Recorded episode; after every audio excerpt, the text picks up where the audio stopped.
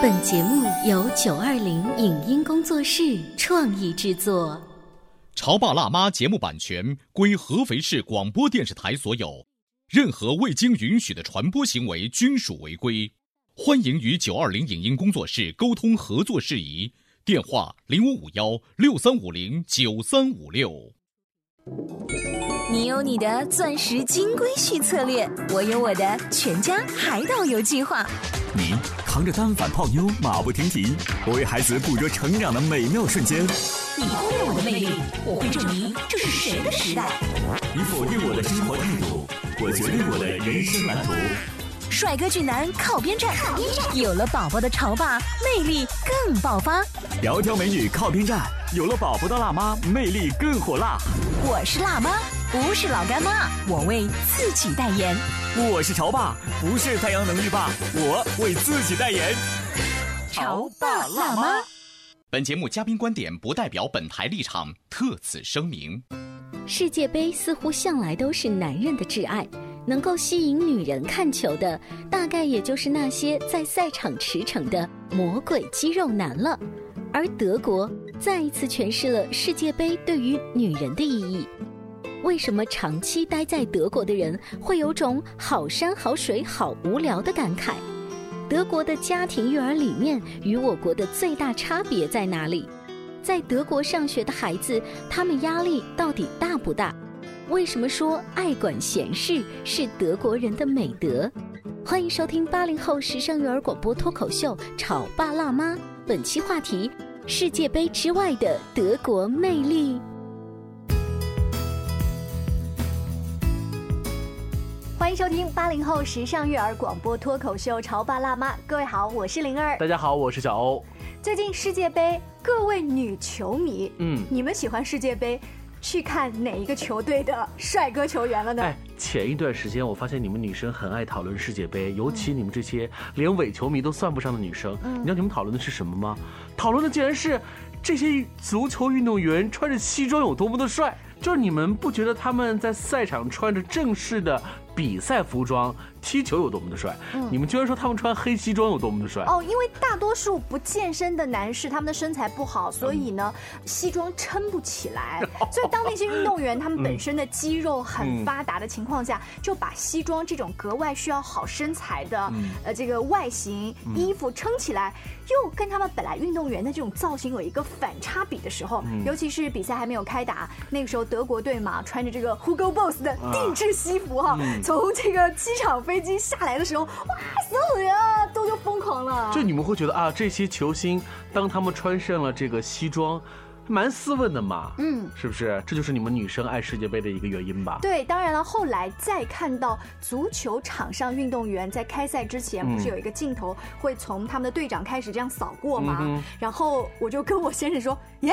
怎么跟图片里面的不一样啊？于是我先生说了一句：“这是买家秀跟卖家秀的区别。”啊，但是不论怎么说吧，看世界杯，不论从哪个维度去看，你都能够看到足够的这个精彩。嗯，当然了，如果你是一个德国战车的爱好者。他们第一场球赛输了。呃，yes。虽然呢，我们很喜欢的罗伊斯后来上场了，但是也没有扭转这个局面。没有关系嘛，后面还有德国队的比赛嘛，我们就是继续给帅哥们加油。就是谈到德国，尤其是很多人眼中的这种德国是不一样的。嗯。呃，从这个德国足球忠粉的这个心目当中的这个德国，俨然呀是一部非常精密的仪器。它的每一个齿轮都是咬合的很紧密。嗯。它的推进。完全是一种整体的这种推进的步伐进行，所以说哇，德国人踢球如同德国人性格一样，是如此如此的怎么说？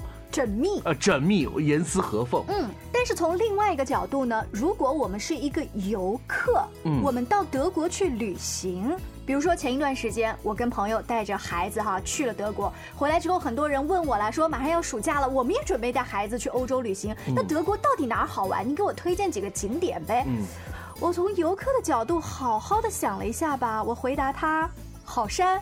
跑水，嗯，好无聊。为什么你要说无聊呢？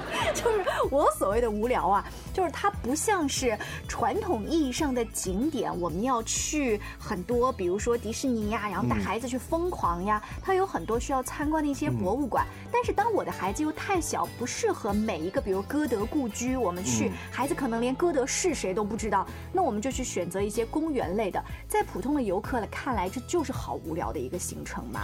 哦，你是这么觉得的？对。那但是作为一个普通的影迷或者是一个观众，热爱德国影片的这个角度来说的话，德国其实被很多人是忽视的，因为德国的喜剧，就德国的那种黑色幽默的那种感觉。远远的超过了英国的这种幽默哦，是吗？我在德国为什么没有感觉到德国人的幽默？对，所以说说你会发现在不同的维度看到德国是不一样的。所以今天我们在直播间里呢，其实是想从不同的角度跟大家聊一聊我们所了解到以及我们所采访到的德国的爸爸妈妈是怎么样教育孩子的。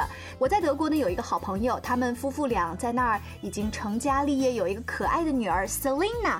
Selina 妈妈今天呢就要跟我们聊一聊她在德国。生活呀，发现德国教育当中那些爸爸妈妈究竟做了一些什么样神奇的事情。他提到的有一条呢，是说德国这边家里没有老人，也没有保姆帮忙，所以需要爸爸妈妈自己花很大的功夫来带孩子。我们一起来认识一下 Selina 的妈妈。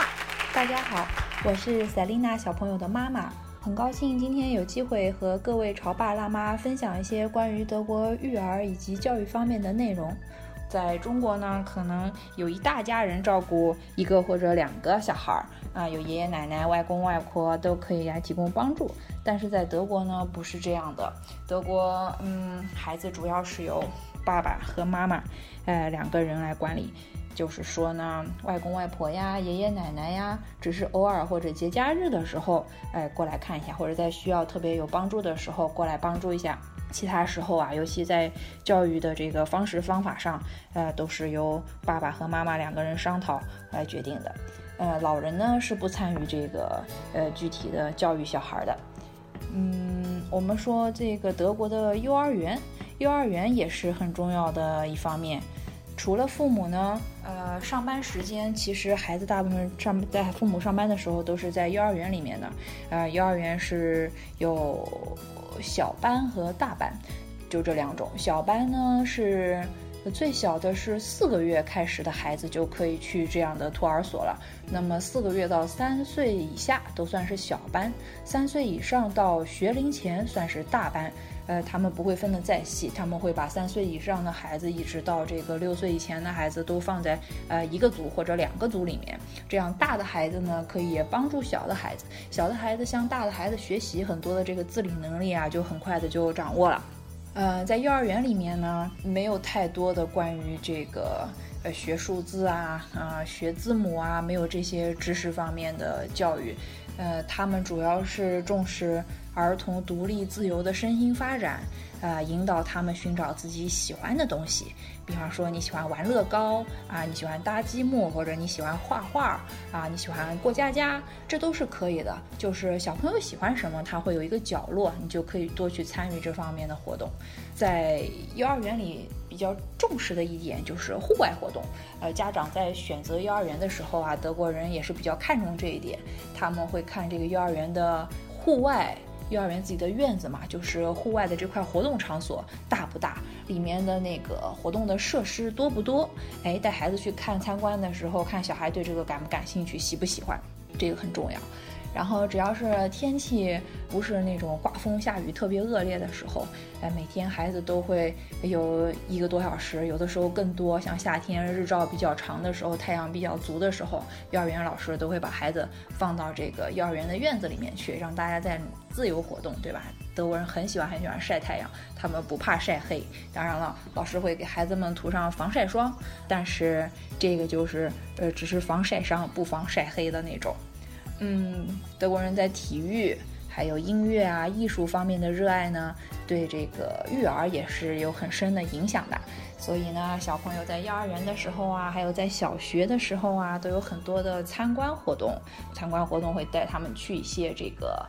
呃博物馆啊，看一些就是有关于适合儿童的展览啊，还有呢就是去户外的公园啊，呃到那里去玩水。德国人喜欢去让小朋友去玩沙子、玩泥巴、玩户外的一些呃体育设施。这个场所很多，随处可见。只要是有小区的地方啊，有公园的地方都是有的。呃，老师呢，在这个确保呃孩子是安全的情况下，哎，尽量的给予孩子最大的自由度。我记得我看过一个微信公众号，说的是德国是一个极其无聊的国家。他其中说了一条，说你永远不可能在德国看到晚上十点钟。那些酒店里头还有人高声阔谈，或者是觥筹交错的情景。嗯，也就是说，那个时候的点对于德国人来说，早就回家了。嗯，他们干嘛去呢？他们回家带孩子去了。我给大家举一个例子，这是我在德国呢拿手机捕捉到的画面。嗯，那么我们在美英河畔的一个。不要钱的户外公园里待了整整一下午，就在树荫底下无聊自拍嘛。拍着拍着呢，也看看旁边那些外国的帅哥美女们，发现到这个公园来的很多都是年轻的爸爸妈妈。嗯而一家三口来到公园之后，妈妈可能也找一个树荫就坐下了。最后一直在旁边照顾小宝宝的，都是那些人高马大的爸爸们。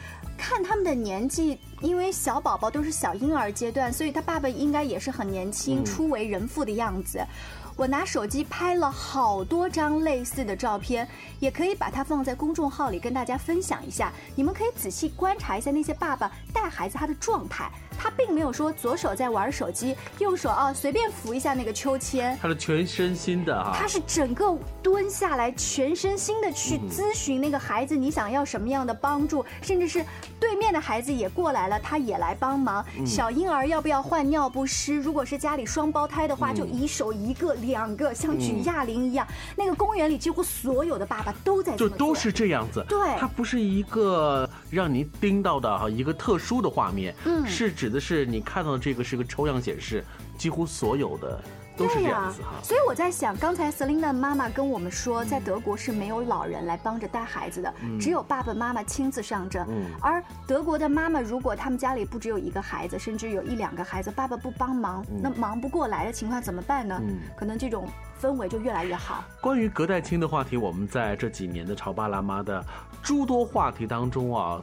谈论了很多遍哈，我们一直聊的就是说，那没办法，在这样的现有的目前的这个生活工作状态当中，如果家里头老人能够伸一把手帮助我们，我们那个感恩戴德的心呐，啊，是无法用语言来表达出来的。但是你从另外一个角度来讲，这会不会在某种程度上剥夺了你作为一个初为父母？这样的一种角色所应该拥有的一些权利，或者是可能呢？那你爸妈应该在听这期节目吧？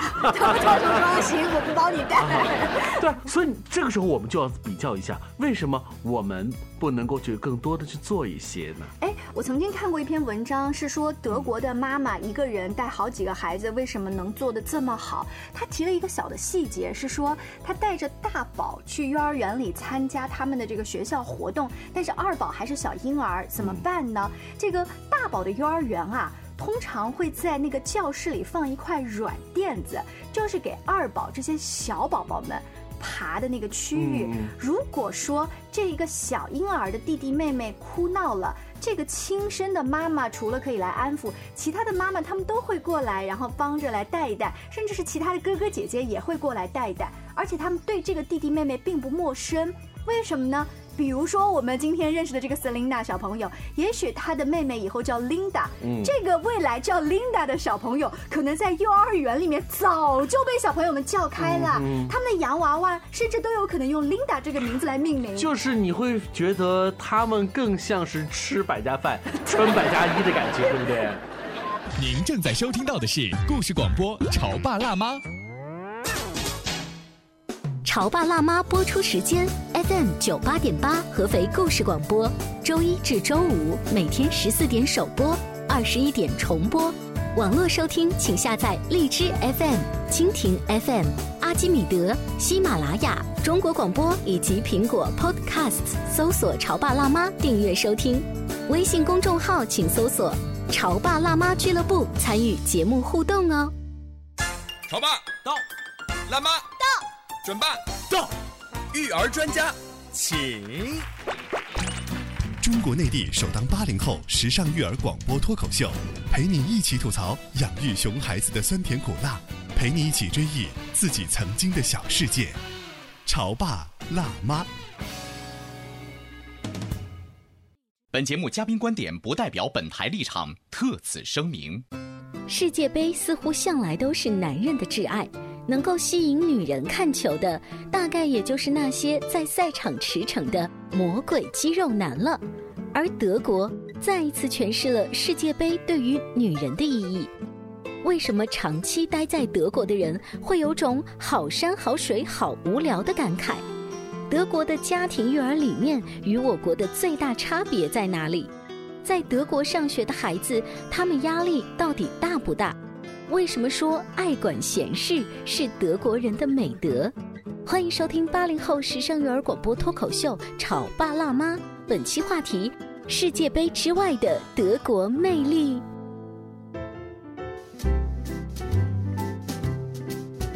稍微休息一下，欢迎回来。今天小欧跟灵儿呢，跟远在德国的 Selina 妈妈，我们隔空啊一起来聊一聊，在德国看起来是一个极度无聊的国家，好山好水好无聊。那他们的这些妈妈们究竟做了一些什么样神奇的事情，把孩子带的哎质量还挺高呢？他们把孩子带的质量高，主要的原因是他们的生活质量很高。嗯，因为相对来说，他们的生活的维度没有我们那么多。嗯，他们的这种复杂程度没有我们的。也就是说，他们其实，在生活占了他们整个人生相当重的比重。注意，我说的是生活占着人生，我没有说事业，我没有说更多的这种所谓的。呃，奋斗啊，竞争，这些在我们的这个生活当中可能比重很多，但是在他们那边相对来说会要轻一些，他们更加注重生活的这个品质。我还在想，是不是整个呀，就是你说的吃百家饭，这种吃百家饭就是我把你的小孩也当做一个一个一个事儿，我来看一看，管一管他。呃，Selina 的妈妈告诉我说，她觉得德国人特别爱管闲事儿。这个爱管闲事儿就体现在哪儿呢？比如说走在大大街上，你的孩子要是出现了一个什么状况的话，很多人都会停下脚步来帮忙，把自己手边的事儿停一停。所以他们在国外呢，带小孩儿，如果小孩单独出去了，他们一点儿也不担心。那包括我们在节目当中，小欧你记得吗？曾经聊过一期话题，是说如果你不来管教你的小孩的话，有人来帮你管教。对呀。呃，当时写文章的这一个作者，他是在德国的一个公园里面散步，结果看到有一个大人正在训一个小孩儿，他就觉得说。哎呦，这家教挺严的，但是发现根本不是，对，就是可能是个路人甲，就是，但是你会发现路人甲振振有词的说，而被路人甲训的那个孩子其实也是认真的在听，对，他丝毫没有觉得说这个人是在管闲事。结果这个作家呢，就是后来问他说，哎，我观察一下，那不是你家小孩，那你为什么要多管闲事，要去训他呢？对不对？呃，结果这个德国人呢，他就很好心，他就说，我们为了整个这种社会的发展吧，那。他爸爸妈妈没有注意到这点，我帮他注意到，我提醒他，难道不好吗？我的孩子如果遇到这样的问题，他们也会这样提醒我的呀。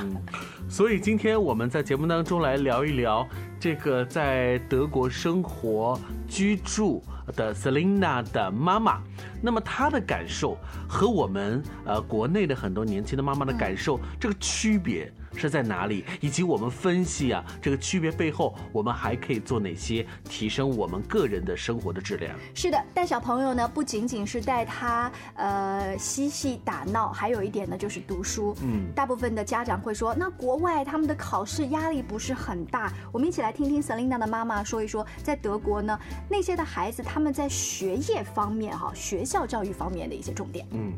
由于我本人的工作关系啊，正好跟这个德国的许多中学呢联系比较多，所以啊这两年也有一些机会，有一些深入的了解。呃，我想说的是，在这一方面嘛，我们和国内的区别真的是很大的。德国的学校教育呢，它并不是以应试为目的的，他们更重视的是培养学生的学习方法，哎，积极参与课堂问题的讨论，培养这种习惯。这个主要是为了未来让学生具有高度的这个学习的自觉性，适应德国的高等教育打好一个基础。呃，因为我们知道在德国的大学里面呢是非常自由的，除了上这个大课以外，剩下学生大部分的时间是要靠自学的。那么，呃，泡在图书馆里面寻找自己适合的学习资料，然后回去以后通过阅读，然后再跟老师进行问题的讨论，啊，组成这个同学们之间的学习小组，啊，完成一些比较难的课题。呃，那么上课这种记笔记呀、啊复习呀，这只是大学学习的也非常小的一部分内容。所以在这个德国的小学期间呢，我们说小学生啊，他们几乎是没有什么学习压力的。即使到了上中学，他们的课业负担呢也非常的小。相对而言啊，他们的课外活动啊、团体活动就非常的多了。每个孩子在社团中都要慢慢的找到自己适合的角色和位置，哎，慢慢的这个培养自己的自信心和一些组织能力。呃，有些比较优秀的呢，就是在每个社团中，可能在某个社团中担任这个组织者的角色。这个在他的履历当中也是非常有益的。我们说德国这边，呃，孩子除了选择一项，比方说你会弹钢琴，你会你的这个兴趣爱好里面，你是游泳方面很擅长，或者说，呃，你是会溜冰啊。这些都属于这个个人项目。除此以外，德国学校比较看重，或者说以后在这个呃申请一些奖学金啊，或者申请一些这个交流项目的时候，你的履历上要能体现出很重要的一点，就是你有参加什么团体项目啊，比方说足球、篮球、排球、手球，对吧？这些团体项目或者是这个团体的呃艺术类的，都可以。啊，要能证明你是一个适合团体活动，你有这个团体意识的，和人能够共同相处，完成一项呃任务的，啊，这是非常重要的一点。听了 Selina 妈妈的介绍，我不知道，呃，正在收听节目的你会对于德国的孩子的学习情况是不是有了一些很不一样的那种感触？感触第一就是啊，一两点就放学了，就很轻松，是吧？对对对。那看上去表面轻松，其实另外一个背后的其实是一种思考的不轻松。嗯，因为他们其实主动思考的能力是特别锻炼一个孩子的学习成长。是我记得我们的节目曾经采访到一位专家，他带来的那一本书的推荐叫做《如何培养孩子的社会交往能力》，其中提到了一个观点，就是告诉孩子啊，出现了一个问题，我不是说我可以解决这个问题，而是说我可以想办法解决这个问题。没错，当呃老师布置了一个话题或者是一个思考的方向的时候，这个孩子就会尽其所能的去寻找这个答案。可是答案本身又不是一个标准答案，那怎么办呢？那他当然会借助网络。嗯，可是借助网络本身也不是说把网络上目前已有的内容复制粘贴而已，他是去搜索这个的出处以及个人的思考，而这个部分是要大量的花费孩子的这个思考的时间是和寻找的时间。那你自己思考出来之后呢，还不是你的最终答案？因为 Selina 妈妈特别强调的一点就是小组跟小组之间的。协调，最后团队合作。也许你们的团队最后要做一个报告，嗯，这是老外们特别看重的一点。这个报告你会发现，最近这几年，我们中国的孩子也开始慢慢拥有了这种学习的习惯了，嗯。比如说，现在很多学校都开展了研学活动，嗯。啊，当然每个学校的研学呃情况不一，但大方向还是有那么点模样的，是，就是，甚至是我看有一些学校，他们的那个座椅哦，早已经不像我们小时候那种，就是四大组看着黑板，他们是围成了一个小组，就桌子都是已经团团对，有可能是弧形的，弧形，就是他是用这种方式来告诉你讨论的重要性。分析的重要性，哎，所以从这个角度来讲，我们内地的孩子慢慢的已经开始与国际接轨了。嗯，那在德国呢，公园里溜达溜达，你会发现呢，他们随手确实很多都在翻书。嗯，呃，这个德文我看的不太懂，所以即便呢，就是好像找一点小资的情调，到这个街边的书店里面呢，自拍两张照片，我也随手带不了这个书走，因为你翻回来以后就是做了装饰品。但是你看到一些数据，跟你在对比在德国看到的风景，你就会发现，哦，原来百分之九十一的德国人在过去一年中至少读过一本书，嗯，其中百分之二十三的人阅读量在九到十八本之间，百分之二十五的人年阅读量超过十八本，而且哦，书成了朋友之间最受欢迎的一个礼品。百分之七十的德国人喜欢读书，一半以上的人会定期买书。就是原来这些数字本来只是哦读完就算了，等到你再到那儿看的时候，发现啊周边真的是这样子的。就是你会发现哦，原来这一切的一切根本不是人家刻意而为之，他早就把阅读融入到了生活当中，是的一个非常简单、稀松平常的一种习惯。是呀，这就是为什么我们经常会，比如说是你要呃坐这个国际航班，你会发现大多数的。外国人都会在航班的飞行过程当中准备一本纸质的书，嗯，从头到尾的看完。以前我们出去旅行的时候，你会发现在酒店里哈，就是外国人很喜欢看一本纸质的书。当然，现在也有很多外国人喜欢看一些电子的图书。据说德国的亚马逊图书和阅读器的那个 Kindle，嗯，一直是销量非常好的。对呀，就是他们真正的是把阅读融入到了这个生活当中去。从这个角度来讲，我们也是要跟，哎，我们朝。爸辣妈的各位听众也来分享，就是我们还要好好的仔细思考一下，如何让阅读。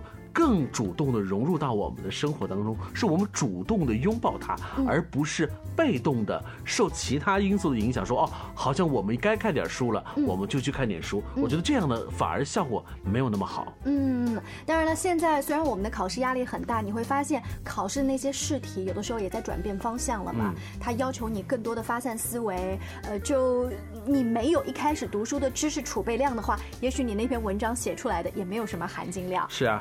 今天呢，非常高兴啊！我们通过了岳阳电话采访的方式，跟远在德国的 Selina 妈妈一起来沟通一下。更多呢，我们也是要多向这些在海外啊学习多年，他给自己起了一个外号，他说我是老刘德华，就是留在德国的华人。